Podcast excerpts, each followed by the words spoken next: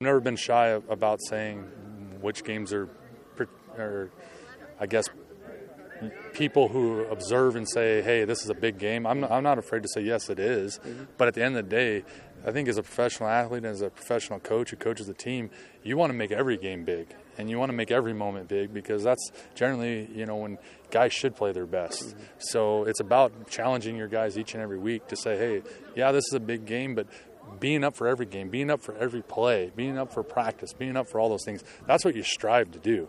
Uh, the magnitude of the game, as the season goes on and you win or you lose, games get bigger and bigger because of that. So uh, we all understand that you don't necessarily win or lose in August.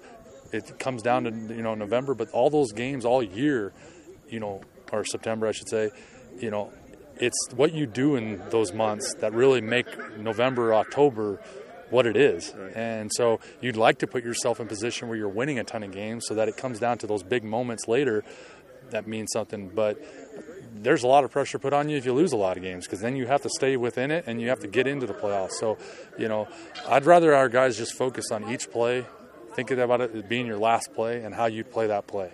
And if our guys will just focus on that and put that pressure on themselves, I'm fine with players putting pressure on themselves. Generally, you see who rises to the top when that happens. And ultimately, we're all going to play in pressure games. That's the way we got to believe. So, um, you know, I don't mind saying this is a big game because it is.